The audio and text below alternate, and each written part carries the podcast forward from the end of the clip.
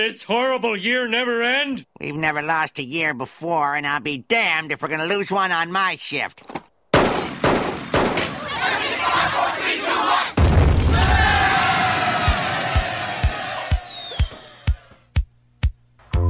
Let me tell you something.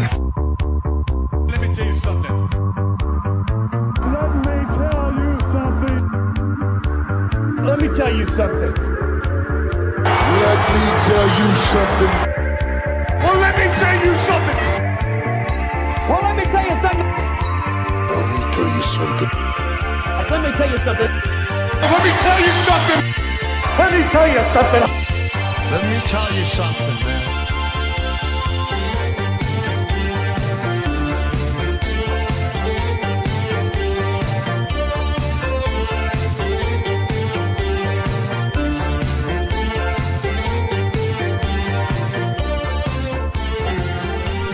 Greetings, Grapple fans! It's time once again for two different generations of professional wrestling fans to discuss the matters of professional wrestling as if we know what we're talking about. That's right, we're a pair of straight white males, and this is an episode of Let Me Tell You Something.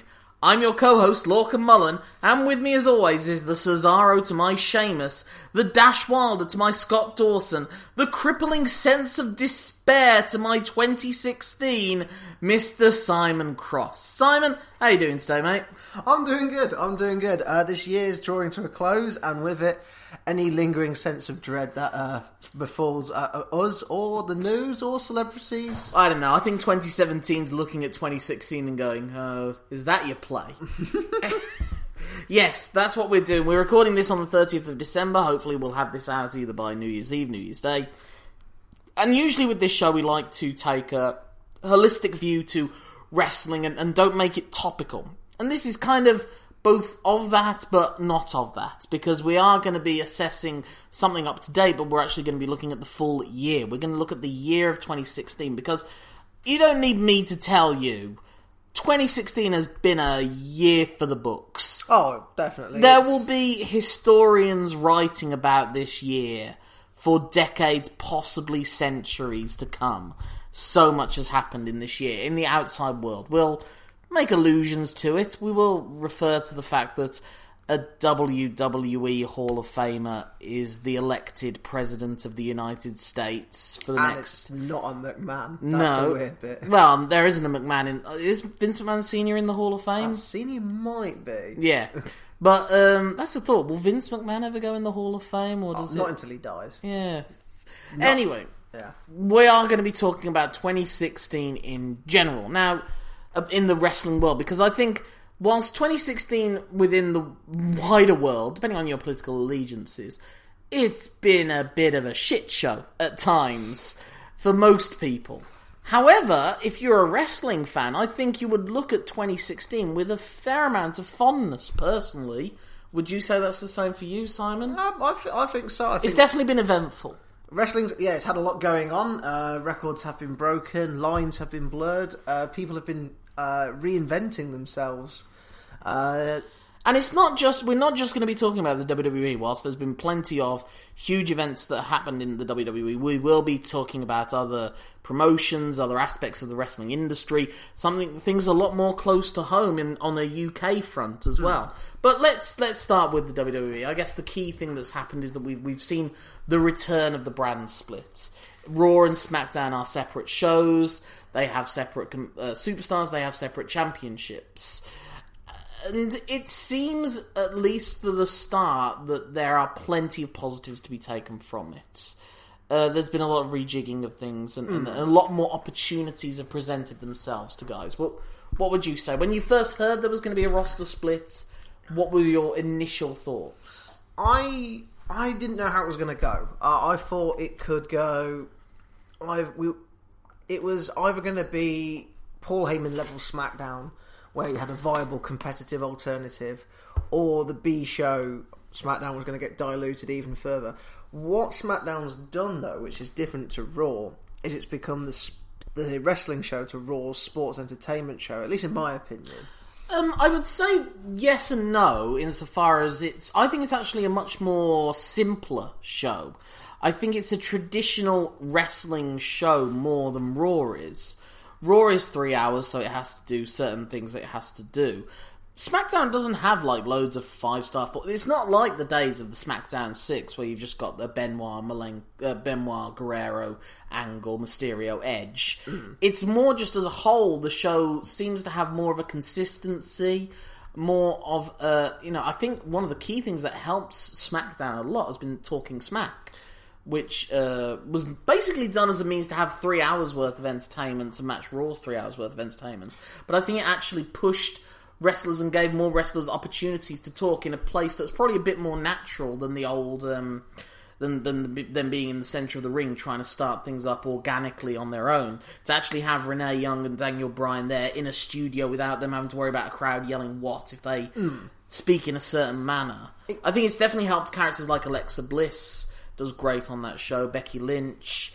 Um, and, and most famously, it really helped jumpstart the Miz's rejuvenation this year. I mean, yeah, I think the quiet atmos- the quiet background atmosphere helped um, that promo really sink home, rather than fans trying to. Uh, We're talking about the Miz's big. yeah, the, his His uh, equivalent of a pipe bomb. Yeah. promo on uh, Daniel Bryan. I think the fact that it was in a studio and had that sort of silence, back, silent backdrop to it really emphasised the Miz's point, and the fact that Raw Talk has been created Yeah. just goes to show how successful both. Uh, uh, for both the wrestlers and WWE as a whole, they view Talking Smack to be, and it's a vehicle they want to emulate on their It's, A it's, brand. it's a means of presenting their superstars as characters with, with, with more opportunities afforded to them. It reminds me a lot of the old Mean Gene Okerlund back in the studio guiding a guy through a promo. Those that needed help had them, were asked questions. Those that didn't, you just hold the mic and let them go. I think Talking Smack could be a very pivotal role. The, the, the question is, though, I think we're now seeing more and more from this year, uh, in particular, when we get to this next point. We, we can go back to the brand split, but I just want to get this. This is going to be kind of a stream of consciousness thing as we go along. There is going to be a clearer and clearer divide between a regular viewer and a network subscriber, and also different degrees of network subscribers. Those that subscribe basically just to watch the pay per views, those that subscribe to watch NXT and the Cruiserweight Classic, which is what we'll And get to, in Live. and 205 Live and Talking Smack and those sort of shows. And so that's going to create a greater divide. Um, so what I always worry about the WWE is that they can start to look too much inward instead of looking outward to the general masses, which seems uh, antithetical to what most wrestling fans want. But I think you always need a sense of perspective. Um, I'm just spitballing here. I'll, I'll be curious to see if you agree or disagree with that. I think it's I think it's a situation in terms of the way fans consume wrestling and the way WWE wants their fans to consume wrestling is to be a wholesome all consumer of their product, hence why they're creating so much content. It has this has the simultaneous effect of justifying them having a network with the level of content that they now have and also it gives them a great breeding ground to try out stars who aren't quite maybe ready for the main stage. I mean, for example, um, someone quite like Neville, who's just come returned and is now seen to be the self-defined king of the cruiserweights, gives him a clearly defined role on the roster, which he didn't have before. And also because of the brand split, because the, one of the things that worried me about the brand split was a paucity of uh, depth in the roster. Even if you do do what they did, which was call up about a dozen guys from NXT over the course of the year, which has led to a bit of a gutting at NXT, which we'll hopefully get to later on in this. Is that it, it leads to it, it? It makes it forces them to have to give chances to guys that wouldn't otherwise get it, and so you get the Miz and Dolph Ziggler probably the best example. If it were just the old days of they're on Raw and SmackDown, then they would just kind of spin the wheels. Weirdly, because they don't have enough people to fill up three hours, uh, the, because they they have fewer people to make SmackDown a viable thing, they actually gave them time and created a storyline that really rejuvenated both men. it's weird because before we had a really like because at its heart the roster wasn't that shallow, really. Uh, No, but for but for two separate promotions, which is essentially Yeah. what you're getting. it would have become shallow. No, I get your point, but there was a lot of depth, and they had a lot of depth to cover five hours of content.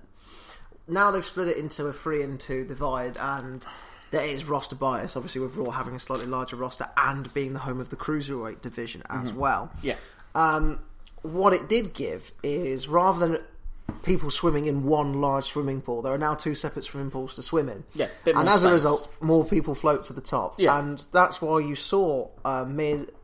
Well, that's why you saw Dolph Ziggler getting a title match at SummerSlam, for example. I wouldn't have had if you told Mm. But that me, was a bit of a flop. But then, instead of him just being ignored, he then went on to have a great storyline with the with, the, Mm. The Miz, Miz for the and, and then just recently he fought again against uh, for the world title on a SmackDown Mm. show, and and he was a seemed to be an even bigger deal then than he was.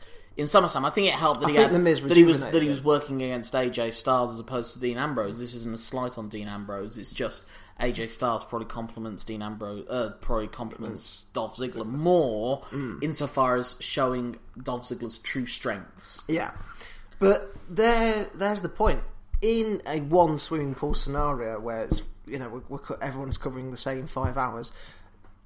At the start of the year, when there was all one roster, if you'd have told me that Dolph Ziggler was going to fight for the WWE title at SummerSlam, I'd have laughed in your face. Or that Heath Slater would become a huge star, or Hmm. that uh, James Ellsworth would become a huge star. It, it for, the WWE were forced to be a bit more innovative and to give more people chances and to look at different scenarios. But also, they, they went back to the old tricks. You know, Braun Strowman was being built in exactly the way that a monster would have been built back in the 80s or so. They kind of had two at the same time With Nia him and- yeah, as well, which I think Jax. didn't work as well, maybe because they didn't want to repeat themselves so much and they they had their concentration on on the, well the problem that you have with that this was one of the things that worried me I wasn't sure if a women's division was going to fit both brands in that I did Okay. wonder if maybe if the cruiserweights were going to be exclusive to one promotion then maybe the women should have been exclusive to the other one I don't know that that's the case as time goes on but at the I moment if you if you had a roster of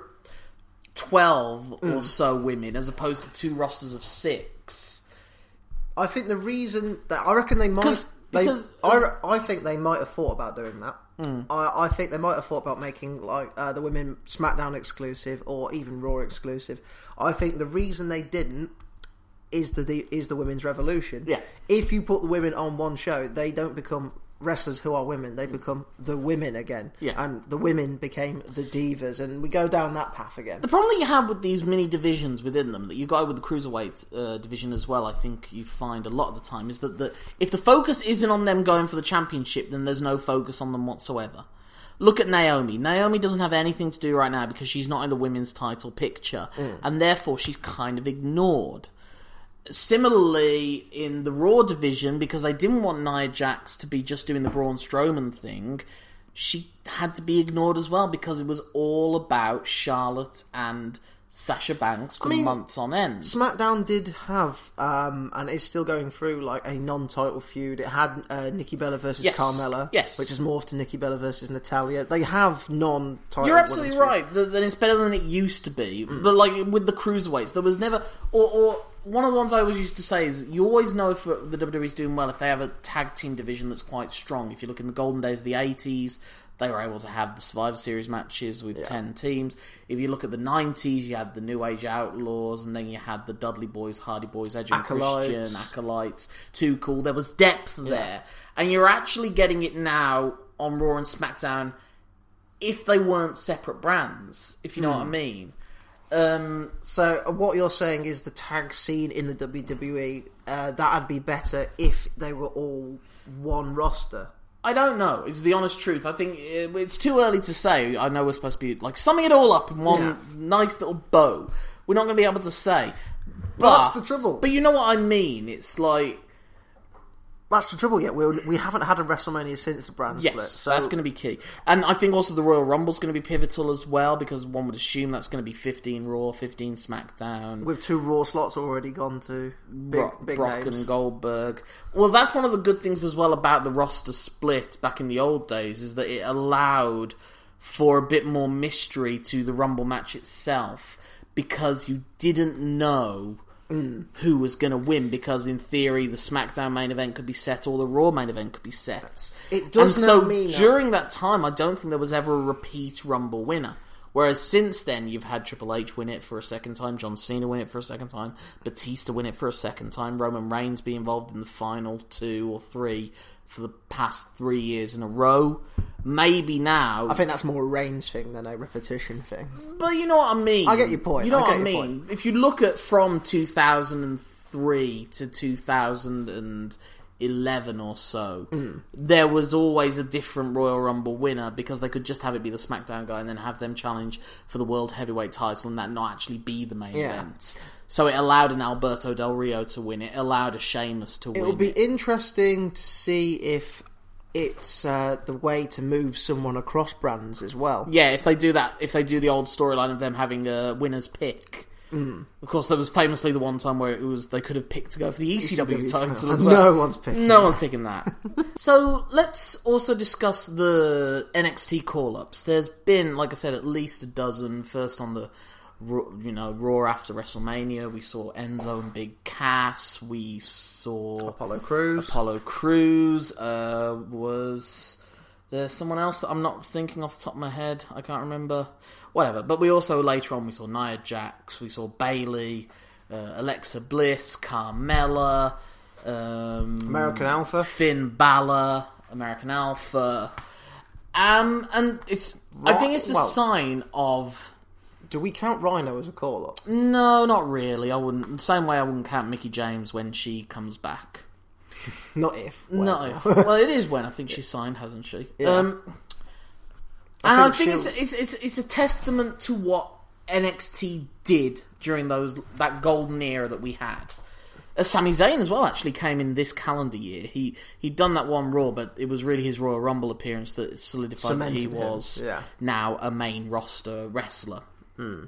Um, so what is the future of NXT? I, it, it, it doesn't seem like the Raw after WrestleMania 33 you will have a moment as huge as Enzo and Big Cass coming out, the crowd losing their minds, One or calling out the Dudleys. to that. Um, the two genuine stars left in that roster are Samoa Joe and Shinsuke Nakamura. Yes. The next tier is the revival. Mm-hmm. Uh, you've got Bobby Roode. I mean, I know he's new to NXT, but he does have the it factor. That's not just a Corey Graves saying. Yeah. He is a star. You've got Tye Dillinger as well with the cultish aspect to him. but can but you it- convert that to? That's the question. I mean, look Uh, at what- Tyler Breeze. Yes, exactly. A lower what what works or the vaudevillains. Well, the vaudevillains didn't. Uh, by the end in NXT, I don't think it was even working in NXT. No, I was a bit surprised that they did get called up in, in that. The fact that you missed them off your first call up, like the first list of the call up, says it all. sums up a lot of it. Um, so, but the problem that they have is that NXT still wants to be a brand onto itself that can go out and do Japan, it can do Britain, it can Hmm. do the festivals, it can do Europe on its own. Yeah. Triple H really has considered this his baby.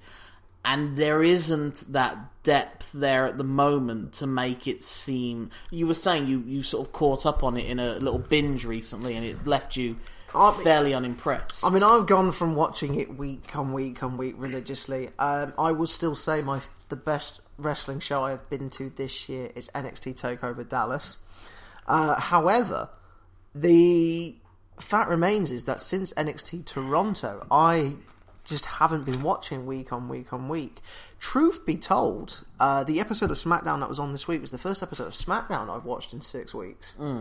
Uh, I don't know if it's just me personally. I, I think every- I think it's the nature of today's media dominance. There's too much of everything. I watch so much TV, and yet my TV isn't tuned in. Do you get where I'm coming I'll from? get exactly where you're coming from. I've got series I've put on series link on my box. I've not even uh, started on yet. Yeah. I've got at least two or three. No, yeah. There's there's three or four hyped to heaven shows. Yeah. On Netflix that I've not touched yet. I'm only two episodes deep into break. Uh, Better Call Saul. Oh well, f- five then. I hadn't thought about Better Call Saul, but uh, Stranger Things, Narcos, House of Cards. Not touched any of them. I haven't seen a single episode of those yet. So, for the WWE to expect us to dedicate six, nine, ten hours of our lives every week On a- on to a- their product is a bit presumptuous. If we take it a week, Saturday from Saturday, Mm. and we use a big four weekend, so like Survivor Series just gone, Mm. I wa- well, if I'd have sat and watched everything Mm. at that point, I don't think 205 Live had quite started that week. so let's we work that out. count So let's say it's a three and a half hour pay per view for being kind because they've been stretching them recently. Yeah, so that's Survivor Series three and a half hours. Then you got Raw. well, before before that, you've got the NXT Takeover, so that's two and a half Yes. to three hours. So yes, that's two and a half. So we had two and a half hours and three and a half hours. That's six, Six hours. hours. Raw Three, three, hours. hours. Nine. Raw talk. If you're that, de- well, if, you, if I'm just saying every- if they we want you to watch what they want, what they're Raw all talks what an hour It's half an hour to an hour. Let's pre-show. Raw pre-show we've missed off. Okay, so let's add an hour to that then. So that's 10 hours. Okay. SmackDown Talking Smack 205 Live. That's another 4 hours. 14 hours. 14 NXT. hours. 15, 15 hours. You're at Wednesday. Uh, Superstars? Not Superstars? Superstars, sorry. Main event. Main event. Another hour. Sixteen hours. It's, it's, But it's- And if there was a Cruiserweight Classic or a UK Championship tournament show going on at the same Hmm. time. So, like Another in hour. January, um, for example, yeah. I mean, I know the tournament and the Rumble miss each other, but yeah, you'd have factored that in as well. And when the Cruiserweight Classic was on, that was weekly episodic as well. Yep, that was another So hour. You're up to like seventeen hours. And that's and if you're a wrestling fan, that doesn't mean you necessarily just want to watch WWE. Mm. You may want to watch Ring of Honor. You may even want to watch Impact Wrestling if Matt Hardy's doing something mental that week. You may want to watch New Japan. You may uh, be watching WhatCulture. You may be watching. You may, yeah, you may be watching WCPW. You may be going to a Progress show or an ICW show, or if you're in Los Angeles or in California, you're going to a PWG show. Or you're just seeing a local independent show that isn't on television. It Absolutely. any kind of deal. Or one of the many great veteran wrestlers is doing a spoken word tour, and you're going to see him him, instead. Yeah, exactly. The trouble is, It's it's a it's a golden age insofar as what's available to you, but it's almost too much. As well as whatever you might also be into. You might want to play computer. You might be a gamer, and computer games now are all You might be trying, like, you know, I mean, January's coming up. Uh, in the next month, people will be, like, you know, signing up to fitness uh, re- Yeah. regimes. and you will gyms. probably have a job. Yeah, and uh, a life. Uh, some wrestling fans even have girlfriends. Well, let's not go so far. you might actually want to fall asleep at some point. That's You might want to go like me. I go to the cinema usually once a week on average. And I think part of that, I mean, we mentioned that'd be 17 hours. Uh, we'd got to Wednesday. It- we're doing a Saturday to Saturday. We're halfway through the week. And Yeah. they have, that is a day. Yeah, Uh, if you take away sleep from your life, Yeah. that's a day. That's a day's worth of wrestling by Wednesday. Yeah. And that's without going into the archives or whatever it is, or, or their original programming, like the one where they're telling stories. Story time. Ric Flair's version of events Legends is probably JBL. completely different to what the actual versions of events are. Uh, So yeah, no, that's no unfiltered. That's no, Camp WWE. yeah, none of that. Uh, no road trip or you know. It's a weird thing to complain about. But the WWE are planning to continue to expand. They've got this WWE UK tournament, and they're talking about an original weekly program of UK wrestlers under the WWE banner. Do there was think- talk of them getting deals with Progress and Ring of Honor and other ones mm. to broadcast their shows through their channel, which has fallen apart now, and you've got the FloSlam thing happening instead. Do you think? But that was what they wanted to do. They want to take over your life, oh yeah, they they, they want to have the monopoly now. They they've beaten. But does it get to the point that they exclude regular fans who feel like they have to dedicate so much time to get this that they can't do that, so they're not even going to bother from the start? It's why, partly because I haven't started watching Walking Dead yet, I wonder if I'll ever bother watching it because there's too much to catch up on. Same No, with I'm- why I never so- watched yeah. Lost. I'm the same because I haven't seen an episode of Walking Dead, uh, so I, I don't know if I'll ever have the time to. So does the worry become that the WWE eventually just has a million hardcore fans, and then when those people just start going, who's there to replace it? Or is that a sustainable business model in this day and age? The days of 1998 where there's 10 million people tuning in to watch wrestling is never going to happen again. Well, how many people? How many times this year have 10 million people tuned into a TV nothing. show? If an if a TV show has 10 million viewers now, it's the biggest show on TV. or it's the back in back in the early nineties, you might not even be guaranteed to be renewed Mm. in the in the states with that. Yeah, that that's kind of like poor, poor numbers. I mean, uh, ah, what the I mean, I don't. I mean, uh, my knowledge isn't brilliant here. I think the Big Bang Theory pulls in about 11 million viewers. still. Maybe not even that. I was going to say maybe, uh, but that's the thing. It would take now. It would be like the final of a series of Strictly Come Dancing. Uh, X Factor's lost its pull. Let's face it. Mm. Yeah. So that that wouldn't. I don't think that would even hit ten to twelve or proportional share. But at the same time, it's it's but because they've got that core loyal fan base, they it almost doesn't matter because this year was one of the worst booked, worst built up, weakest cards of a WrestleMania ever. And it's still now the biggest live attendance they've ever had for one of their shows because of the surrounding culture of the WWE and WrestleMania itself. It's not just WrestleMania; it's the fan expos, it's the NXT shows, it's all the other indie promotions, it's the Raw after WrestleMania. It's like Glastonbury. Do you go for the headline acts? Yeah, Or do you go to experience Glastonbury? Yeah. That's what WrestleMania is now. WrestleMania is the Glastonbury of the wrestling. But does world. that also mean that the WWE can't? They would never go back to that 1995 era again. There's there there is that loyal fan base that's never going to go away now. Well, I, I've said it before and I'll say it again. They know unless they do something completely ra- like shocking and radical and horrible with their booking decisions, there is a portion of the, of the WWE universe that will not go. Yeah. Weirdly, the the portion that will moan and boo their main guy The most vociferously. because in Vince's eyes, and this is just going to link into a, a general point about Roman Reigns. Vince yeah, let's sees, get to Roman Reigns. Vince sees Roman Reigns as a guy who would go on a billboard, Yeah. and not look out of place, and he wouldn't. He wouldn't. He's, he's like a handsome fella kind of thing. As a result, those are the kind of people. It's like the Austin. You could, people could relate to Austin. The Rock. People could like you know relate to the Rock. Uh, I don't think that they could relate to him, just that he seemed like this greater, larger than life persona. yeah, and they could aspire to be him. I mean, Yeah. you you mentioned in your one man show that everyone likes to see themselves as the Stone Cold Steve Austin, but they're really Mick Foley. that that's the, that's it, and they can like aspire to be that. The trouble is, Roman's got the look of someone that Vince would want people to aspire to be, and could draw and draw casual people in. But what is Roman Reigns' character? What is it? It was supposed to be silent muscle badass, but now it's just kind of generic. corp- It's basically Diesel in 1995. The guy that I've most consistently compared Roman Reigns to has been Kevin Nash, and that comparison holds true to this day.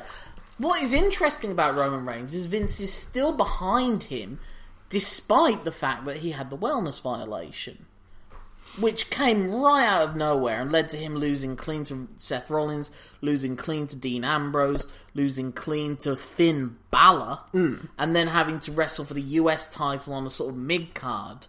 But he was still punished, but not punished, if you know what I mean. I think in a backwards way, the wellness policy is the best thing that could have happened to Roman, in a sense, because it just takes the heat off him being in the spotlight again. Although now he now he's competing for the world title again. Yeah, the Universal title.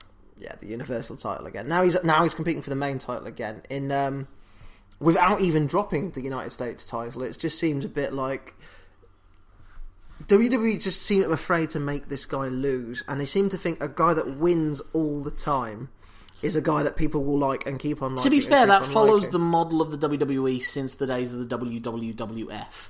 The promotion has always been built around an invul- not invulnerable, but a babyface holding the title. And if they hold the title, that means they usually win. Mm. And if they usually win, that means that they're, you know, it was Sammartino, it was Morales, it was Hogan, it was Austin, it was in those Roman Reigns, it was situations, Cena. in those situations, heels still had a chance where they could. Like, I mean, the Undertaker, the Undertaker to beat Hulk Hogan and lift his first WWF title, tombstoned him onto the chair.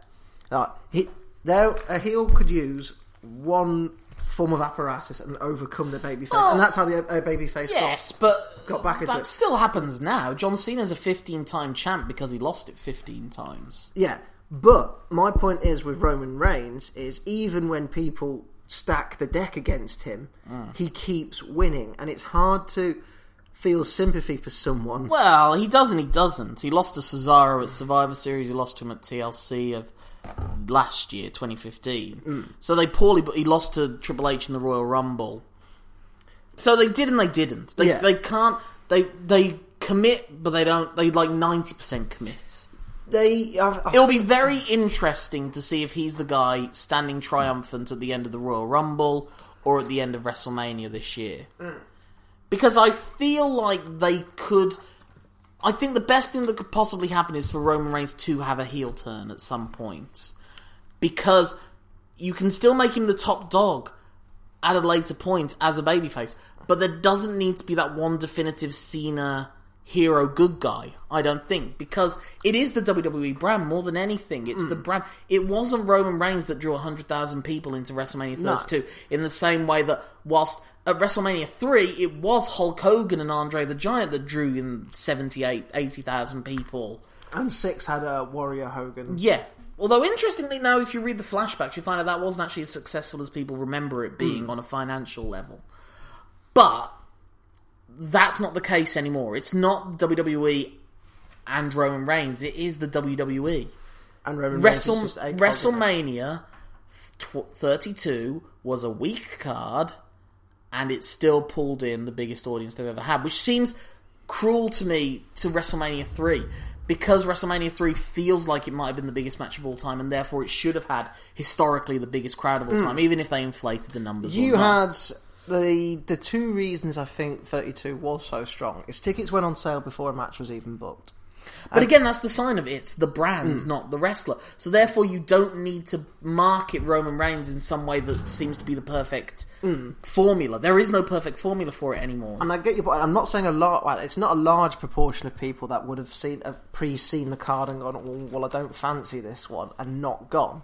I think people will still go for the spectacle and the event, and the fact that it was in a stadium so large did help with ticket prices. Well, also, the, the one thing that was a draw, apparently, was Shane McMahon. So let's get to that. Shane O'Mac, back on screen for the first time in, what, six, seven, eight years? That reaction he got when he came out hmm. was huge. Because it was not expected. It was not expected. Not the sort of thing you just did not expect to No, see. there was no rumour mills. No room, no nothing like that. He just came out of nowhere, and then he jumps off a cell at forty something years of age and ah. goes through a table. What was that like to see live? Simon was at WrestleMania 32. It was- live, in case you were. At the time, it was it, it, it was still all, like on one of those awesome moments because you know the human nature loves just to see a man fall that far, whether or not he hit lands the move or not. I think it's a very much like the end of. The Where were you in perspective, like eye line? Were you above him? Were you below him? Um, I was quite low down, uh, so I had to look up slightly to. I was slightly. I was underneath the top of the cell in terms of eye line, so I had to crane my neck slightly up to see him. Mm. Actually, no, slightly down actually, but uh, I was about on the same level, so I had like a, a, great view of him, uh, and I can see the video I have because it's it was a camera phone moment. That was my problem. That match was not a match; it was a camera phone moment. Well, that's one of the main criticisms of the WWE that it's not about compelling storylines running over a number of weeks or months. It's about creating individual moments. Case in point being Goldberg beating Brock Lesnar in 90 seconds flat. That that's a great moment, but it doesn't serve anyone. It doesn't help anyone. Was the argument being made? Well, that, that's what some arguments are being made. or or that they they were pushing so hard for Sasha Banks and Charlotte to be in a Hell in a Cell match, but was their feud was the hatred of their feud warranting a Hell in a Cell? Or, or any of those sort of things. The it wasn't about the storyline build up. Wasn't about I hate you and I'm going to destroy you in a cell. It's I want to wrestle in a cell because no woman's ever wrestled in a cell. Yeah. let's create this moment, not mm. let's settle this dispute once and for all in a cell. But I don't think moment creation's exclusively a WWE problem. I think it's very much a 2016 media Well, problem. yeah, if you go watch Star Wars Rogue One, you've got Not seen it yet, but- there's plenty of moments, Right. but not much of a story or compelling characters. Well, you've probably alienated a large portion of our audience there, but never mind. I think a lot of them would understand even if you liked the film. The criticisms mm. Well, that it's uh, like made are valid. Force Awakens had a lot of like nostalgia pops. Yes, yeah. And WrestleMania, a marketed a large part of WrestleMania's marketing was The Rock was going to be there. Yeah. nostalgia pop. Absolutely. Well, that's the thing. Again, fan dominance mm. to the uh, detriment of the mainstream. But do we even need to worry about the mainstream anymore? Because is there a mainstream? Donald Trump was able to appeal to a relatively small number of people, and he won the presidency. Well, yeah, he lost the popular vote, but won the Exactly. presidency. But he got enough people in the Rust Belt who needed jobs, and he got their vote, and that's all he needed. It's I think We won't go into politics. Don't Yeah. worry. I think TV, as people know it before, as like a great advertising and a tool to cultivate an audience who will ultimately go to your show, buy the merch, buy the tickets, uh, you know, buy the videos and what have you. That is dead. Television as that mainstream medium is dead.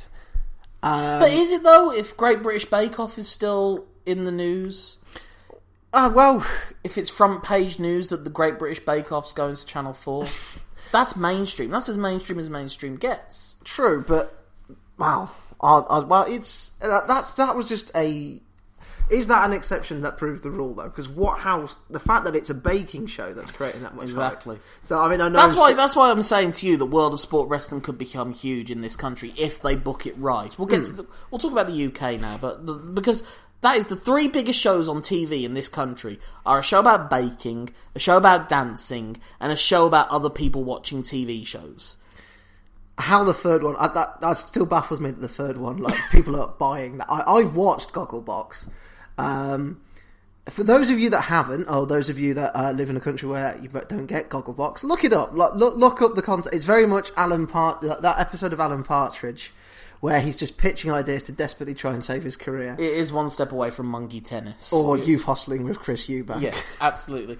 But let's talk about the UK then in general, because 2016 was the breakout year for the UK wrestling scene. I'm, I'm Well, it got a new promotion. There was? WhatCulture Pro Wrestling. The guys on WhatCulture put their money where their quite large mouths were. Hmm. Uh, you had Progress putting on a show at the Brixton Academy, their biggest ever show. You had ICW putting on a show at the Hydro, one of their the, their biggest ever show. Uh, the Battle of Los Angeles, that's kind of the mecca of indie wrestling, was dominated by British talent. Two thirds of the semi finals and the final of the Battle of Los Angeles comprised British talent, and it was won by a Brit for the second year in a row. Now you've got, and it's all culminating in World of Sport, World of Sport Wrestling coming back. Apologies for the burp there.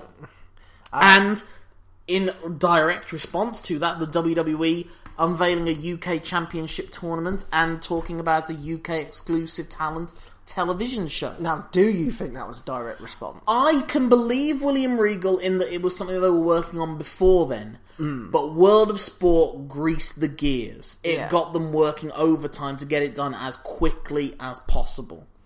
Because it's not a coincidence that that happens within two weeks of World of Sport being on TV. and then wanting to sign people to exclusive TV contracts. Mm. To the point that they are now, That the news came out that the, the talent will not be, talent on the WWE UK Championship tournament that have signed the contract for the company will not be allowed to work for WhatCulture after their last show in January, which is the, the show that's recorded the day after the UK Championship tournament is recorded.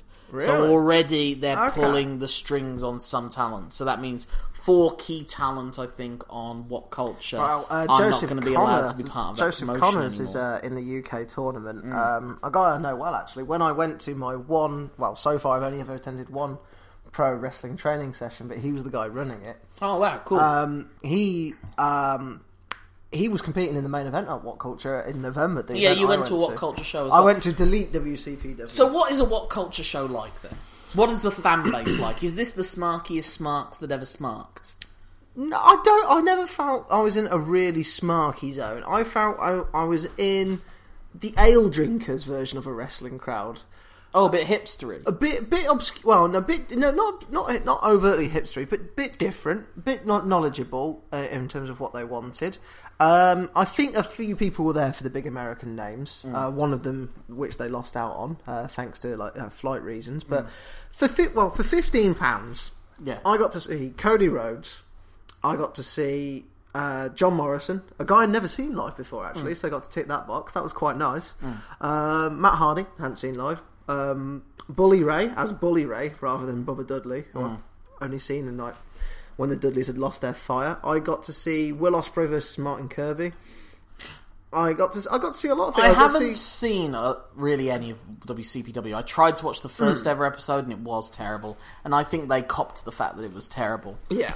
What it always worried me was was that it was a bit of a vanity project, and the fact that the villain stable is called the Pacitti Club, and that before then it was They A- have Adam subscribed- Blampied yeah. was like the, the The, the- what worried me was they were the people that were getting a reaction from the crowd, not the wrestlers themselves. Hmm. Maybe I'm wrong. I haven't watched enough of it, but it did seem that it was kind of a oh, I can do that. Yeah. that's a piece of piss. And then as time goes on, they get rid of the you know the the, the muscly fella who always talks like this.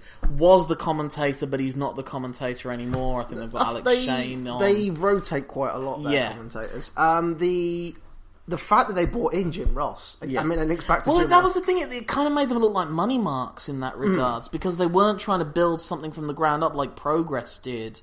They kind of wanted to run before they could walk. But That was my impression of it. I might be wrong. I, I this is just always like you say. There's only so many hours of my life Yeah. I can dedicate to names watching names get attention though, and that Yeah. did work. Yeah. So you know, fair play.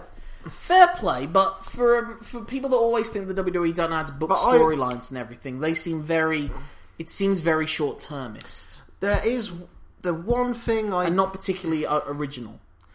the one thing that sticks with me. I mean, the Heel factions and feuds for authority, oh, they're played out. They're played out to the end and nth they're still degree. doing them. Um, I think that there's it, it worked once, like properly. Uh, Eric Bischoff with the NWO sort of didn't work really. That sort of diluted it. Well, Eric Bischoff was before Vince McMahon in that regard. So Mm. Vince Vince was the one that did uh, like, Yeah. uh, did do so well with it. What I would say um, with WhatCulture, I think I think it will grow, and I think it's still finding its feet. Um, I will say It's it- just if the money gets pulled at any point, you know, it's a, it's an online web, it's a it's an online business. Those things can be a house of cards. It's it's it's it can, it's and quite- I did hear that they forked out fifty grand for Kurt Angle.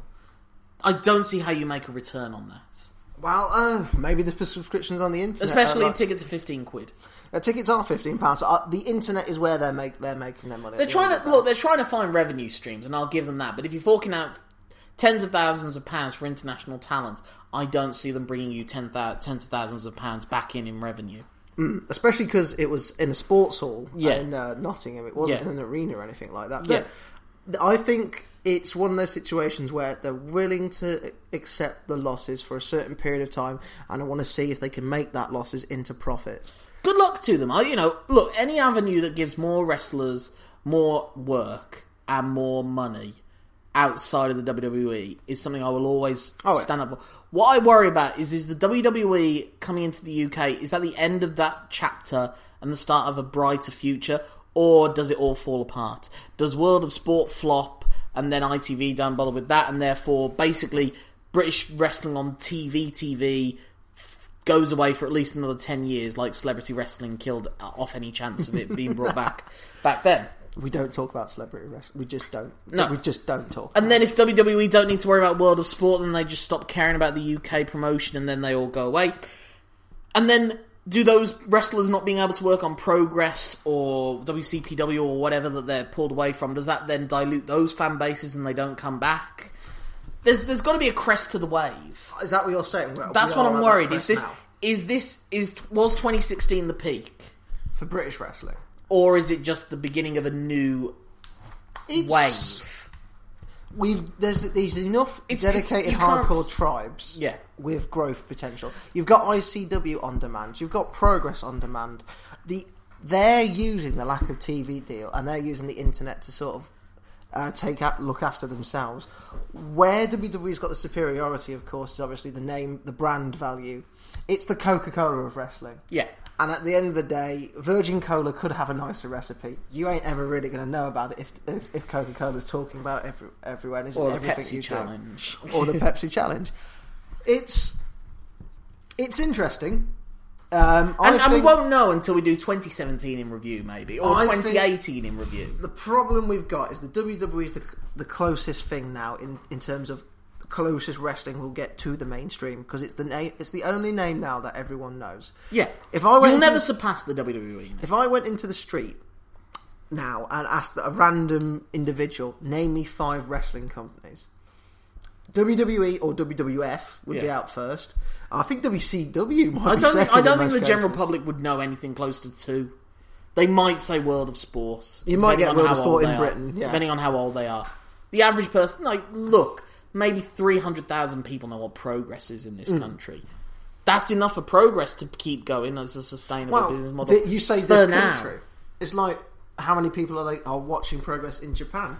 Can't be that many. How many? People But it's the in thing. this but it's the, with the subscription Japan? model. If you've got a hundred, it's like a if you've got a hundred thousand fans plopping down ten pounds a um a hundred thousand no ten thousand pa- fans plopping down five pounds a month on a subscription thing. That's fifty thousand. fifty thousand pounds per month. Yeah. that's a sustainable business. If you're willing to only go that big, if you look at what ECW did, the problem with ECW was they kept trying to expand, and then they reached a breaking point. Mm. But the trouble is with it isn't the point with business that that's what you should be trying to do. well, that's that's what always that's what always baffles me about both business and relationships. Maybe there's some point in a relationship that's the best point for a relationship. You don't need to worry about getting married or moving in together. Maybe you're happiest when you're both living in your own place and see each other twice a week and do that for the rest of your fucking life. I don't see what people's problems is with that. Not I feel we're getting off topic Yeah. But that's my point. Like, and I think, uh, to be fair with Progress, they have that punk edge that makes me think. You'd think the logical point after the Brixton Academy is Wembley Arena, insofar as that's the next step for a band. The band Yeah. goes from Brixton to Wembley. and it's very. You're right. It's very much. But like- I don't know if Jim Smallman would ever want to get that. Well, it's probably nonsense. I'm sure he wouldn't mind the money for it. But would it go against the punk spirit of progress? And would he? I don't think he'd be disappointed if he didn't reach that stage. Um, I think, I think anyone who promotes always wants to see how big they can promote. I think that's something that's at the very heart of any promoter. Uh, whether it be someone selling tickets to a white collar boxing event at a working men's club, you want to better what you did last time. Whether you're um, someone organising the church fete, you want to take in more money for charity than you did last time Yeah. people who put on events with a goal and a purpose in mind to get some kind of monetary gain out of it will always and forever want to keep bettering themselves. That's the bottom line. No one who is ever who promotes ever wants to plateau, nor should they. Uh, that's the whole point of business and the whole point of the capitalism world we live in. You always want to be the top, and you always want to make the top bigger. But there comes a breaking point, and that's what worries me. That British wrestling has reached that breaking point potentially. It's even, like I said, there is a version of 2017 where World of Sport is the most watched stu- TV show on a Saturday evening on ITV, and these guys are literally on the front page of the papers.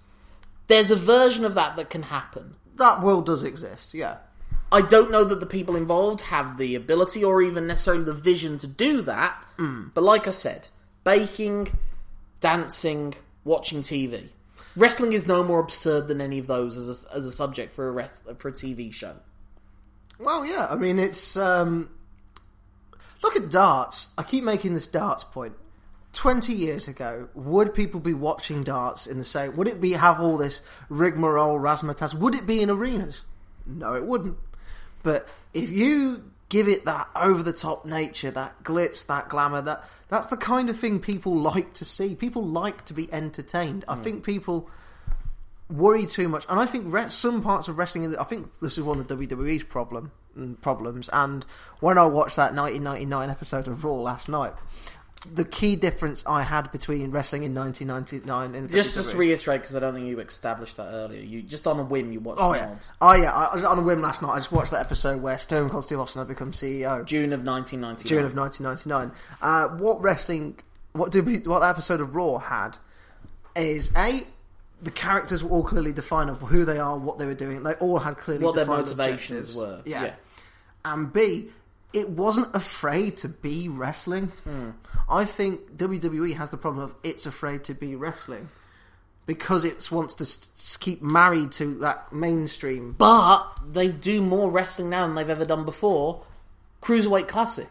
There's never been a more wrestling focused show that has been a WWE production, probably ever. No, no, yeah, no. I could see where you. I mean, you could make arguments of some of um, NXT just about stuff. you could, but that was still storyline based. This Yeah. was two guys with different styles of wrestling having a wrestling match, commentated on by Mauro Ranallo and Daniel Bryan. emphasizing an internationalist aspect, emphasizing different styles of wrestling. It wasn't the WWE in-house style. It was this is Jack Gallagher who does British wrestling, chain wrestling. And this is Kota Ibushi who'll kick your face clean off your chair. Exactly. This is Cedric Alexander. This is Drew Gulak. This is Zack Sabre Jr. And they all bring their own thing to the table. Hmm. I think The CWC was awesome. Hmm. I think that's part of something to placate. I think NXT and the CWC are, in some ways, like a maybe a non-intentional, but like a placation in some senses. That's where your network subscribers get their wrestling. The people that want to see wrestling will get their wrestling there. Uh, the people that are into two, like who are true, te- like into the true technical side of things and just want straight wrestling. Yeah. Raw will always and forever be the sports entertainment show because that's the thing. And that's the problem about. with having the cruiserweights on Raw because they're dying a death there. They're not getting the time to have a long match like they did in the latter stages of the Cruiserweight Classic. They're in front of a large audience as opposed to a small, hardcore fan base. Okay. They're not accentuating the positives of that. Two questions for you then, Mm-hmm. uh, quickly on the cruise, cruiserweight division. One, do you think, come December thirty first, two thousand seventeen, there will still be a cruiserweight division in its current yes. format? Yes.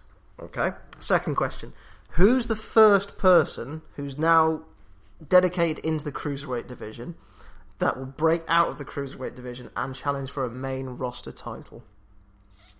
I mean, you can't really look into a crystal ball with any great confidence. I can see Jack Gallagher becoming a star outside of the cruiserweight division, hmm. but that would mean him being drafted to SmackDown. It would mean someone being drafted to SmackDown in order for that to happen, really.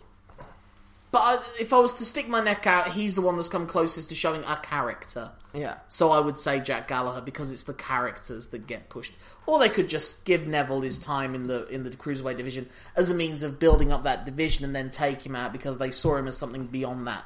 Even before there was a cruiserweight division, I mean, I- you got to remember they they had high hopes with Neville. Sometimes they'd lose interest in him, but if you just look at him when he would took on John Cena in the U.S. Open Challenge, he was Mm. competitive and he didn't lose in a traditional way. That's how highly The- they are on him. The ma- the title match between him and Seth Rollins. Uh, Yeah, exactly. That was really. It was just. Seth Rollins putting a foot on the road that saved him Yeah. holding the title. So they do have. Sometimes people say, "Oh, they're mistreating Neville." I don't think it was that they were mistreating Neville. I think they were finding the right time and the right place to put him in.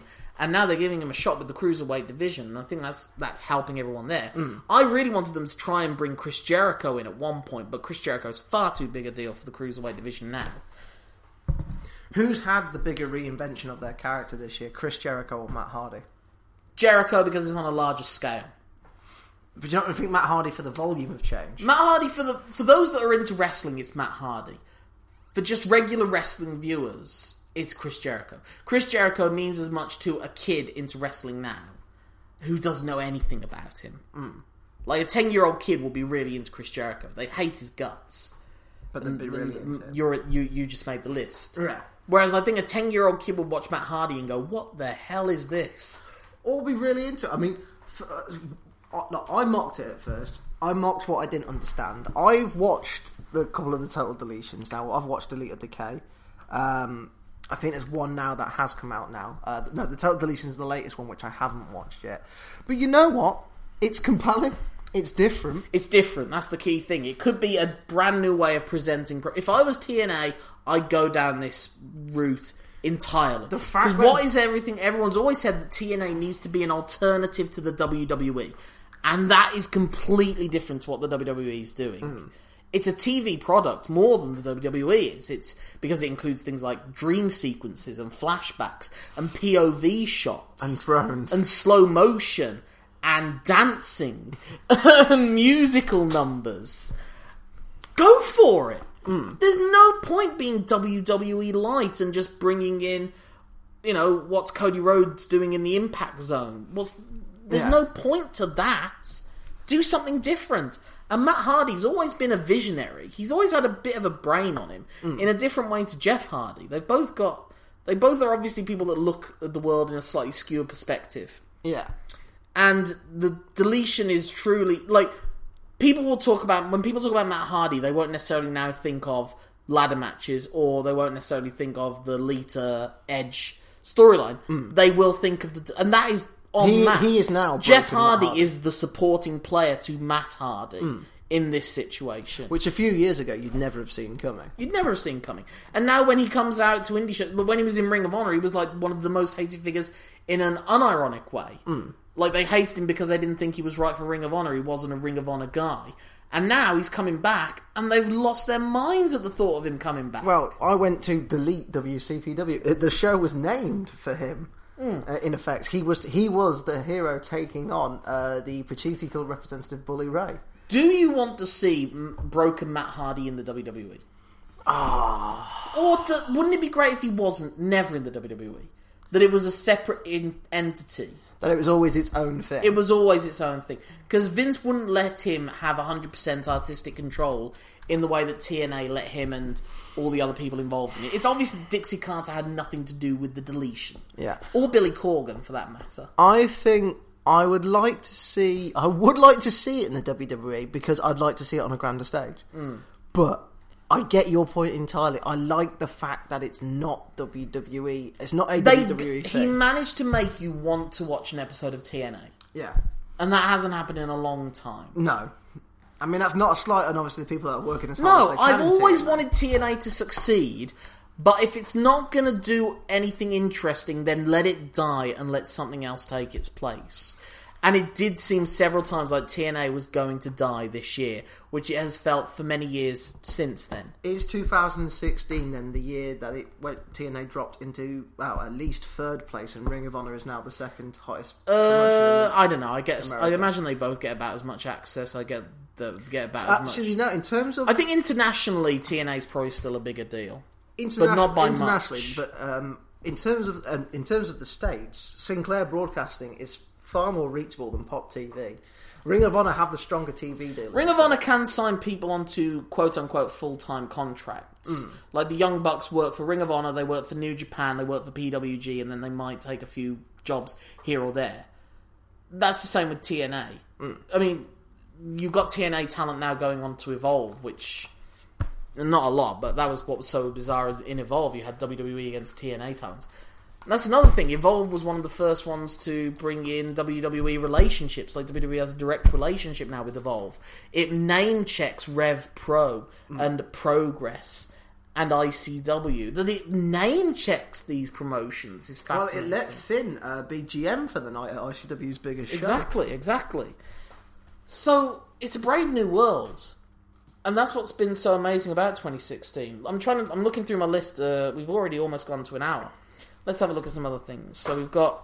There's one. There's one thing here. I mean, we've talked about obviously how companies are expand, like companies are working closely with the WWE, and we've sort of mentioned a couple of names already. But this is the year that um, before the brand split, we actually lost. We actually lost a fair bit of the roster. We lost Wade Barrett in WWE. We lost Ryback quite publicly. Actually, we lost Ryback and Cody Rhodes as well. Um, Yeah, old old uh, names of the late noughties, early tens, early tens more than late noughties. But the fact now is those people are turning up around the world, and they've now got the freedom to do so. And they're Barrett- making a decent scratch from Yeah. it. I mean, Wade Barrett's gone into acting. I think he's he's on set somewhere now. He's he's in the production. Yeah, he's doing a movie with Dapper Laughs, the poor guy. Well, everyone's got But stuff. I think he always he sees himself as an actor. I'll tell you though, if World of Sport comes back as a regular show, Mm. they need to put whatever money is needed in front of Wade Barrett and make him like one of the focal points of the promotion. Yeah. Maybe Drew McIntyre as well. But I would push Stu Bennett as in the same manner that Rick hold him in the same position that Rick Rude held in WCW. That would be one of the first things I would say to World of Sport if they want to be good, and then he can hopefully bring in other talent that makes them work in in, in the television environment mm. because he's got years of experience in that that no one else will really have on World of Sport. But I think the world, well, maybe the schedule will be different in World of Sport, but I think the schedule is one of the reasons that Wade got so burnt out. Yeah, and yeah. Well, it will burn anyone out if you do that. I still think the WWE should give every wrestler like a, a three to four week holiday at some point. Give them an injury story. It was recently- Give them a suspension.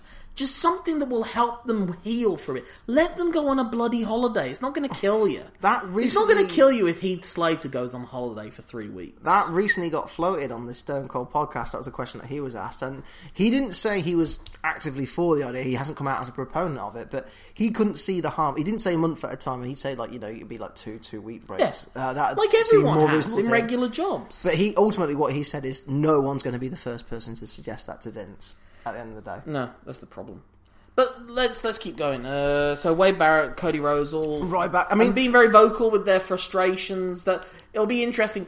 I think. I think thing- that helped in many ways because it confirmed what a lot of people uh, who boo uh, the defined guys, like the people that boo the Roman Reigns, it confirmed a lot of their suspicions. Cody is always uh, is another creative soul. Yes. And who has thrown his heart into everything he's done. yes, Dashing Cody Rhodes, he made that work. Mm-hmm. Thankfully for a freak accident with Rey Mysterio, but he made that work. yeah, Stardust, uh, he put his heart and his soul into Stardust, Yeah. and it's one of the few times that a celebrity's got involved, and it didn't look terrible. Mm. Um, the notable of it'll be interesting to see does he go back. Is this just like his own little sabbatical, and he comes back? well, I thought Drew later? McIntyre might have returned by now, but uh, I, I, the, I, I, I'll agree with that. It feels like he rekindled himself. Well, he has been injured and he has been in Hmm. TNA. But him and Ethan Carter in particular, that's immediately two solid additions to a to, To- either Raw or SmackDown. At a time when they're on a hiring drive, they're trying to hire as many people. I mean, their attitude towards indie workers Hmm. has greatly changed over the last couple of years, partly with the CWC, Yeah. and they're working with Evolve and, and so Rich they want, Swann- they want to control the independent scene, whereas in the past they didn't even look at that. Rich Swann would not have had a WWE contract five years ago. No, no. But let's let's look at one of the other key significant factors in what made 2016 such an important year was that it was a year with a lot less John Cena than we've had in any year previous to this. I mean, to point to your early point, he's the last man you could truly define as a WWE and a man, and now he's fading into the background. You're right. It's not that he won't come back and immediately be put in the main event. He has been. He's going to wrestle AJ Styles at the Royal Rumble. But he's not the guy that they give the ball to and expect to carry it all, the the time. time. They started with Roman Reigns, and that's why if they can if they can get past the idea of it being one person, then they'll be fine. Because I think John Cena's the last one that needs to do that. because personally. of the brand split, they sort of have and they sort of haven't. it's whoever's the head of Raw is still your main guy. John Cena was the head of Raw for all of the roster split after he won. But- the world title and was traded to Raw. He look- never went back. I mean, he went back and then went back to Raw on the same night. That was that was a terrible waste of a draft. Um, but you look at SmackDown, the, the the lead man on that at the moment, without a doubt, AJ Styles. Exactly. Who John Cena put over clean as a whistle, Yep, at SummerSlam clean as in, a uh, sheet, depending on what your sheets are like. and disappeared for quite a long period of time afterwards. I mean, uh, he was away filming American Grit. Uh, I mean, he always says He's done a film with Yeah. Doug Liman and Aaron Taylor Johnson that actually looks like it might be alright. and he was okay in Trainwreck. He's hosted SNL. Yeah, he's seen as a. I think Hollywood like him. If you if you host SNL, they like you I mean, look how many times The Rock's hosted it. exactly. And it's so weird that it's now when the WWE has maybe less need for him to be just their guy. Hmm. So they want to control him and keep him within their own world. So every deal he does, he does like bloody Fred the movie or something, which is a very obviously a WWE hmm. idea of this is what the kids are like. But he, I think he I think he's he's got more. He'll be around at WrestleMania 38, but it'll be as a like a, a rock thing. Yeah. Do you think? I mean, he says all the time. Here's one for you in the future. If you do an equivalent of WrestleMania 30's opening where it was Hogan, Austin, Rock, if you do that at WrestleMania 40 and they're all still alive, does it become Hogan, Austin, Rock, Cena? Ooh. Uh, yes, but well. I guess so. I, I guess if you take one person from each, well, it's not one person from each era though, because you took two. But it's that idea of those mainstream, I- the most mainstream stars ever. Yeah, I can see where you're coming from there. I guess it Cena would be the fourth pillar uh, in that square. Fourth face on the Mount Rushmore. Rushmore. Hey. you'd go down that route. We aren't quite there yet, but we're getting there. What I'd say with Cena, does he strike you as someone who? I mean, he always. This is the thing that worries me about Cena. He's always said in his promos, "I'm not the guy who's going to leave you for Hollywood." Like that was that was the crux of his feud with The Rock. Well, I think it might become the crux of him turning heel eventually. Do you think he'll turn heel? I can see it more likely now than I've ever seen it before. There was heelish dynamic.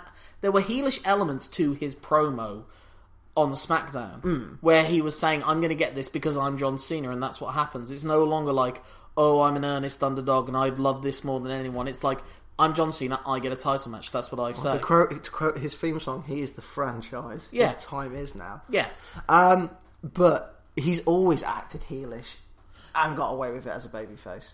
there's there's a certain like even Jim Ross pointed out in, on Twitter that there was a different kind of language to it than, than there was before.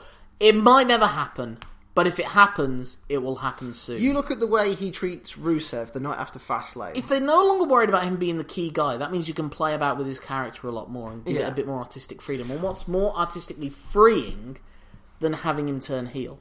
I, I, I know, I agree. I think now he's in the position because he's no longer like the central. The Cena heel turn is like the most talked about thing for years and years and years, and I never like to talk about it, but I will say I can see it happening now more than I've ever seen it before, but I wouldn't be surprised if it never happens. I think we're in agreement there. I Yeah. think we're that. That's a unanimous decision. Now. I think we're in uh, absolute agreement with that. What I would say is, if it never happens, it will possibly be great wrestling's greatest ever. What if? So let's talk about some more uh, just specifics now. Let's talk about AJ Styles. He's basically over Man the course of, year. this year, he's the man of the year, and he's pretty much become the closest thing to a Shawn Michaels now. Being perceived as the best in the ring and just trusted to have great matches all the time with anyone. He It's amazing how much trust he's earned from Vincent McMahon in a short space of time. his character needs a little bit more time being as good as it is. Because I'll be honest, his early stage, Y2 AJ was okay, but I think Jericho did a lot of the work in that feud. I think it's only now on SmackDown where he is the sole, sh- well, the main shining light, is where we're seeing him have layers to his character. It's quite a simple character. Is I'm, I'm, the, the best. best. Yeah. It- but And and SmackDown keeps it simple. Hmm. That's one of the great things about SmackDown because it only has two hours. It can keep it simple. but um, And he's good on the mic. He's absolutely fine on the Yeah. mic. He's as good as he needs to be. at the WWE level, we've seen Shawn do many different things. We've seen Shawn be the happy-go-lucky babyface when he was one half of the Rock. I'm not saying that he's the Shawn Michaels of like 1996. I mean, he's Yeah. the Shawn Michaels of the noughties. Yeah. He's the guy that can have a great match with anyone. Mm. And it, But my no, my point with Shawn is with him, you always knew. There, there's so he, there's so many layers to his character and so much depth to his character, which AJ will get with time. Um, but it takes a certain level of uh, wrestling, well, wrestling showmanship to pull that off, and it remains to see on the grandest stage can AJ carry that. He's carried it in other promotions. I'm not saying he can't do it. It's just we haven't seen him in this level do that yet. okay, Kevin Owens. Ah, he's it's an interesting one because on the surface you you would you like I mean I don't want to like make this a Kevin Owens fact guy discussion but let's just get it out of the way you, uh, if you'd have told me he'd have been world champion a year ago and like and Vince would have been okay with it I'd have severely On questioned Raw. on Raw on, Raw. Raw. but he's he has worked hard and made he's made himself hateable to kids not not to like he's he's in that annoying zone where people who cheer him like to be perceived as cool. Oh ah, like, we'll, we'll cheer him. But he's also made himself hateable enough to kids so he's set. He's in that good position. The funny thing is, I think he's in the exact same position that Chris Jericho was in like 2001 when he was undisputed champion. He was champion, but he wasn't the focal point of the promotion. Hmm. He can now be inserted for the rest of his time in main events, but he can just as comfortably be slotted in the mid card against an Enzo or a Big Cass. yeah yeah I mean he When his when his Universal title run is up, he won't be there or thereabouts like Roman Reigns still is, he doesn't need to be in the main event to be relevant you're quite right and he can lose and it won't kill him. Yeah, he's a he's a beatable heel, which is what you want. But as well, I've, it's brilliant. This the level of like sheer villainry you get out of him. It's like it's not cartoon villainry. It's just genuine. I just don't care about you villainy. It's something that Brock pulls off quite well, but Brock gets away with it because he's a big man mountain made of just sheer meat and hate. Um, Dean Ambrose. it's it's it's weird with Dean. Uh, I mean, I sent to you today on what I didn't realise you were on Reddit, so I sent to you today on WhatsApp that uh, statistic, which means which showed us that Dean Ambrose has closed out the show on top more often than any other superstar this year. And by that we means like he had his, his theme music playing at the end, or he was standing tall in the centre of the When ring. he's motivated, he's still he's the best promo in the in the promotion. Ah. better, I think he's better now than Paul Heyman is, because Paul Heyman has just been covering the same ground time and time again. Whereas Dean Ambrose, when he was getting when John Cena was getting involved in his feud with AJ Styles, then his promos can change a bit and he can add more of a heel dynamic to it when he needs to, when he's motivated, and he just has that easy. He does have that natural charisma that he's good at being. He's had some stinkers of matches this year, he he has he is um he's had some terrible ones. He's, but he still can rejuvenate it all with just the right promo uh, that's or I- the right facial expression. I think that's the problem. I think it's been a case where his 2016 has been a lot worse than his 2015. But, but it's been a more successful. He was the one that was triumphant in the Shield triple threat. Yeah, he's won more, but I think creatively and in terms of like storyline wise, I think this year's worse for him than it was before. In terms of just like I. I, It's- it's actually, hard I, I to get- disagree because there was that running gag of like him just always tripping over something. Then Bray Wyatt turns up and gives him Sister Abigail, and he loses. He was posed as a legitimate threat, and he won the Money in the and especially after it seemed like Brock Lesnar had killed off all that momentum. He won Money in the Bank. He beat Seth Rollins. He beat Seth Rollins and Roman Reigns. He beat John. Well, he beat John Cena on SmackDown, and you know. Well, any lo- any loss to Brock Lesnar uh, wouldn't have killed any kind of momentum, really, no matter who you are, because Brock Lesnar was Brock Lesnar until uh, 96 seconds happened, and Brock Lesnar is still Brock Lesnar despite those 96 seconds of uh, destruction at the hands of Goldberg. Okay, we're gonna wind our way down now. I just want to ask some quick questions. Far away. Best feud of the year. Feud of the year. Oh, um, I would say I really pu- purely because I like the level of intensity they threw into it. I really did enjoy the Dolph Ziggler uh, Miz uh, career match. Not the whole feud necessarily, but that particular match.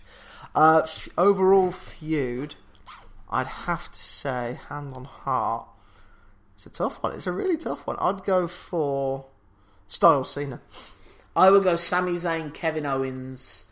If we go on the assumption that it ended with that match where Sami hits him with a Helluva Kick, holds him up, hits him with a second one, and that's the end of it. If we ignore the fact that Kevin Owens then wrestled him a couple more times on Raw, Yeah. That's fine. It wasn't that was end of the one. That was was one where one needed to go to the other roster. They they really Sami should have been on of SmackDown. that. Not that he's not doing a great job now with with Braun Strowman and everything. Hmm. Match of the year.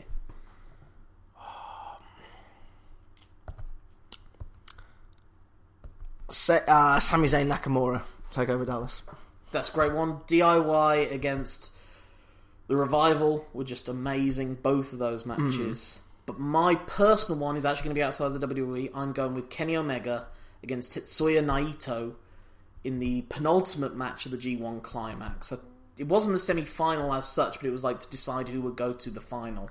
And it was when Kenny Omega suddenly you realised he was going to win it all because he beat Goto in the final, which was also a great match, hmm. and it had that great storyline of him using Ibushi's move, using Devitt's move, using Styles' move, and then using his own move in order to win it, hmm. and become the first ever Gaijin to win the G1 climax. New Japan, after getting gutted in January, losing Styles, Anderson, Gallows, and Nakamura, Instead, they just make a star out of Kenny Omega, make him even bigger than any of the previous Bullet Club winners by having him win the G1, and one would hope win the IWGP title of Wrestle Kingdom. And he's got the he's got the Young Bucks still with him as Yeah, well. So the match with Naito is phenomenal. If you haven't watched it yet, hmm. running knees. The Na- Naito is every bit as charismatic as Kenny Omega is. It's just wonderful. And you know, New Japan as well. They also give Will Ospreay the first Brit mm. to ever win the Best of the Super Juniors. That's fascinating as well. With New Japan, they've got two Gaijin winning their top titles for years that was always the homegrown talents that win that. So again, New Japan, they're looking so out so internationally. that There's rumours that the first two days of the G1 climax in 2017 are actually going to take place in the states. That's a bold move. That is a true. bold move, but I think it's a wise move from mm. them. Uh, I'd like to throw one at you. Quick fire question: Most improved wrestler of the year. If we're looking at character work and just general persona, I'm a huge fan of Alexa Bliss, but I don't think she's great in the ring. She's quite. She has a. I don't think on an in-ring ability she's right to be in the roster, nor is she right to be the champion. But as a character, she's superb. She's like Anna Kendrick's bitchy cousin. Okay, yeah. Uh, but that's a bit. I don't know if you can call that improved. I'll say Braun Strowman in just so far as presence. He could be a Big Show or a Kane now. But the original Big Show and Kane, Yes. not now Big Show and Some, Kane. some at some point, yeah, not now. I mean, '98 Kane. Braun Strowman could be that.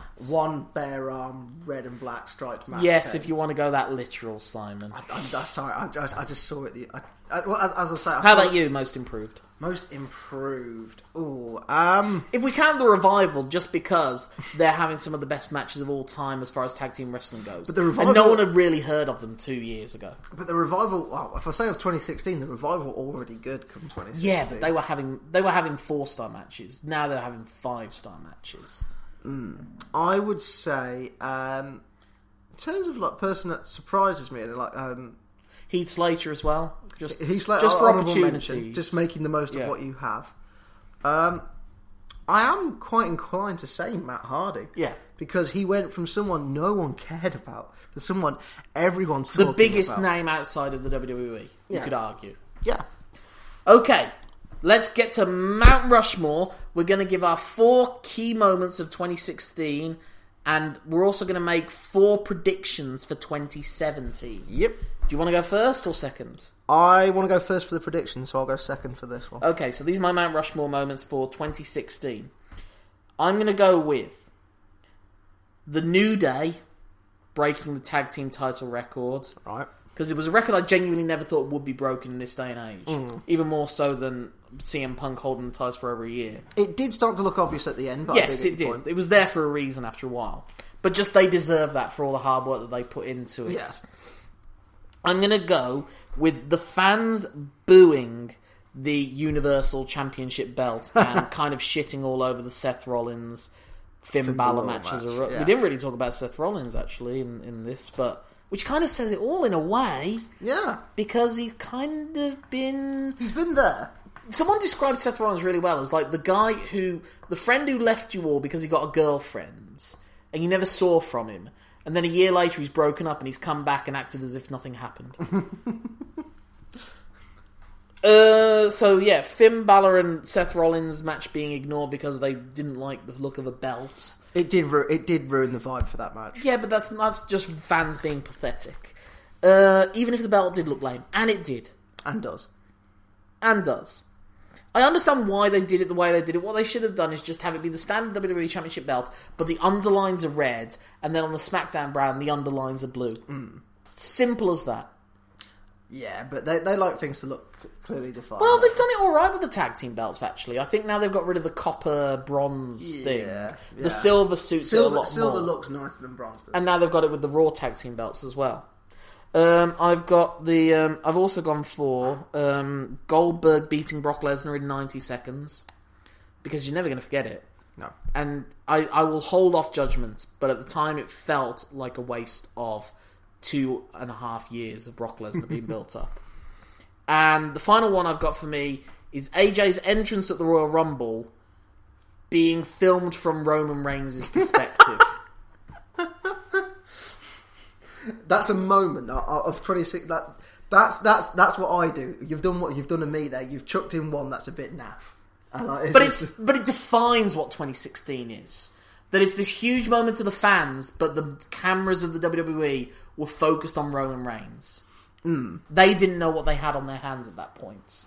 And then AJ Styles comes out and just blows everyone away. because he is phenomenal.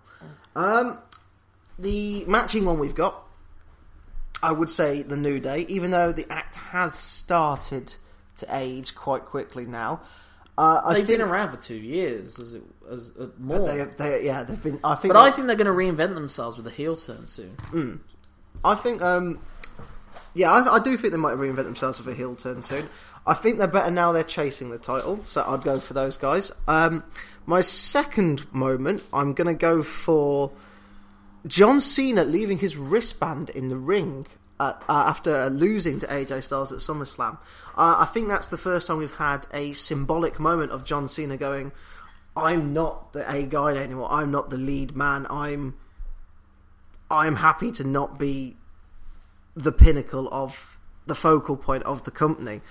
Uh, my third point uh, I'm gonna go for the brand split as a whole.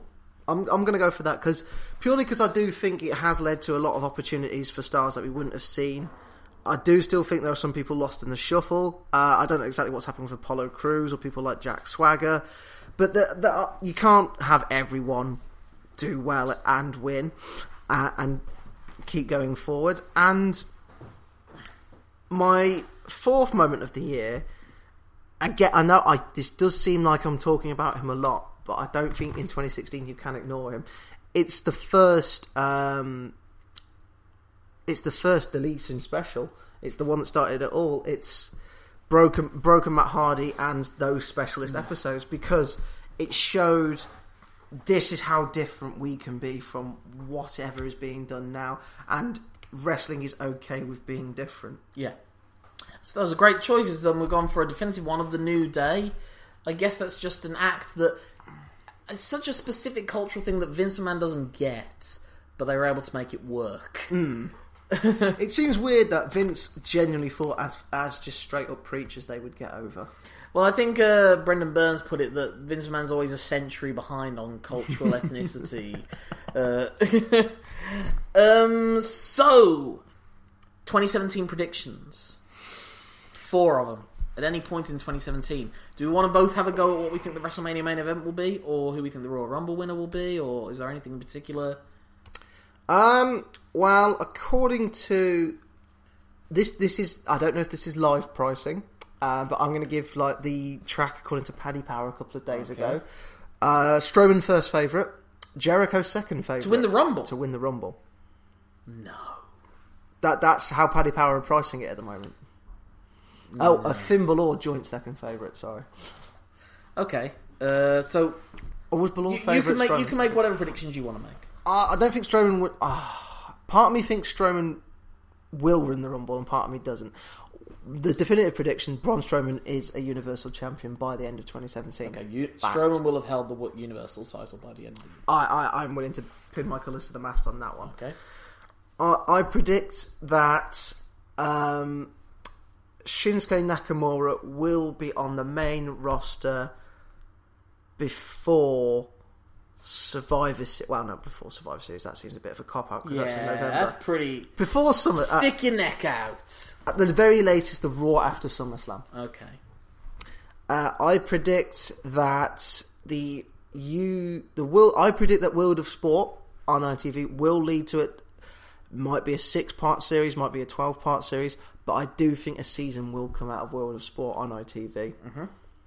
Um, and I do predict that WhatCulture and Progress and ICW will continue cons- to consolidate.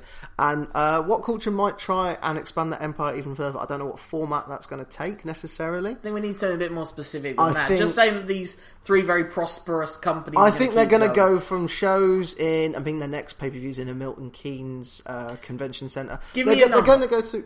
They're going to go to arenas. I think Wembley okay. Arena, low level arena. Wembley Arena? Not Wembley Arena. Sorry, I'm a bit. Okay, so so let's put a number to it because I think Progress got twenty six hundred people to their show. Hmm. We're going to need a bigger room again. ICW got about seven thousand people, I think, to the Hydro. How? Give me a number for a WhatCulture Pro Wrestling show. I think what Four culture. figures. I think WhatCulture will try and get a, will get a full aim to get. They'll they'll book a building that's big enough for four figures. What what crowd number do you think they'll be able to draw to a show? I think they will get to four figures. I don't think So are it'll be you much saying a thousand, or are you saying two thousand, three I, thousand, I'm going to say not much north of a thousand, but I think they could. fifteen hundred? That's that. the old ECW arena. I reckon they could do that. So you're going to go with WhatCulture will put on a show in front of 1,500 people? They'll book a building for fifteen hundred people. Whether or not it will sell out, uh, I fully, I think it'll get over a thousand. But whether or not it'll sell out fully, Okay. it remains to be seen. So just go over those four predictions again. Braun Strowman, Universal Champion by the end of the year. Shinsuke Nakamura on the main roster, latest Raw after SummerSlam. Um, the one I just said, WhatCulture, uh, with the f- thousand seats uh, Arena Plus, that they will sell out. Oh, World of Sport to get a full season. World of Sports to get a full series. There'll be more World of Sport on ITV. ITV one or ITV two? One. One. Okay, here are my four predictions. I am going to predict that the WrestleMania main event will be John Cena against The Undertaker. Not necessarily the last match on the show, but it'll be promoted in the same way that Shane McMahon versus The Undertaker was promoted. Marquee match. And that's going to lead into my boldest prediction that I'm going to save for the last, but it probably gives it away. I am going to predict that Kenny Omega runs with the IWGP Heavyweight title from Wrestle Kingdom at least until June. Kenny Omega will get a six month reign as a means of holding on to him Okay. because the WWE will try and sweep up some more talent in January. Hmm. The WWE will hire. I feel I want to put a name to it, but I don't know which one to go with. I wanted to say No, the you Young made me be Bucks. specific. I wanted to say the Young Bucks, but I don't know that the Young Bucks will go. The WWE will sign up Adam Cole. Okay. Bold statement. So, Undertaker versus John Cena. Kenny Omega will have a six month run with the IWGP Heavyweight title. Hmm. Adam Cole will go to the WWE. I'm just going to go for it. John Cena will turn heel. Okay. Just because if it happens, I called it. Well, you alluded to it earlier. Uh, that you see, said it was more likely than before, so I can see why you made that prediction. I'm going on like a, a six to one odds or something like that. But that's better than previous years where you put the odds at 50 to 1. Yeah. No, no, of course. Like uh, you wouldn't have said that in 2005 or anything No. like that. Right then, plenty of them wanted it at that point already. There were plenty of people fancy booking that already. Okay, so as we go into 2017, Simon, how can people get in touch with you? How can people follow you? How can Uh, people find out what your views are of wrestling and the world in general. and the world in general? People can find me on Facebook. People can find me at Simon Cross Free on Twitter. So called because um, I won the very handle in a triple threat match. Um, I was uh, quite impressive, uh, beating both a mop and the concept of shame. wow. Uh, So that's why Donald Trump was able to win because you destroyed shame. shame had it coming. Okay, uh, my name's Lorcan Mullen. That's L O R C A N M U L L A for Apple N. If you put an at at the start of that, that's my Twitter handle. If you put a at Gmail on the other end of it, but get rid of the at at the start because that'd be confusing, that's my email address. You can get a copy of my ebook, Confessions of a Smart Wrestling Fan. I've thought about this in the past, but hopefully in 2017 there'll be at least one more publication online bearing my name that you'll be able to buy in the future. So keep watching for that. Uh, Confessions of a Smart Wrestling Fan. Get it on ebook. Get it on your Kindle app on your smartphone. Just get it. All right. It's cheap and it's good. It is cheap, much actually. like your mum. Uh, I think that's it from both of us. We could have gone about on about 2016 forever and a day. There's so much that we missed out because, well, it was so eventful. At the end This fucking year. it's it's it's a landmark moment. It I don't know if this is a good thing or a bad thing, but There it's, was a, there was a comic strip on Reddit uh, that was a like a history class in the future, and it's the, like on a spaceship, and he goes, and that was what happened in 2015. Now in 2017, and then a child puts his hand up and says, "Miss, Miss, what happened in 2016?" And she said, "We do not talk about, 2016." But we just did at great length. Yeah. Just remember, though, ladies and gentlemen, there's a starman waiting in the sky. He'd like to come and see us, but he thinks he'll blow our mind. And that was not Stardust. But he was pretty good as well. That has been Let Me Tell You Something. And thank you for letting us tell you something. On behalf of me, Lorcan Mullen, And myself, Simon Cross. have a great time. Until the next time, farewell, Rapper fans.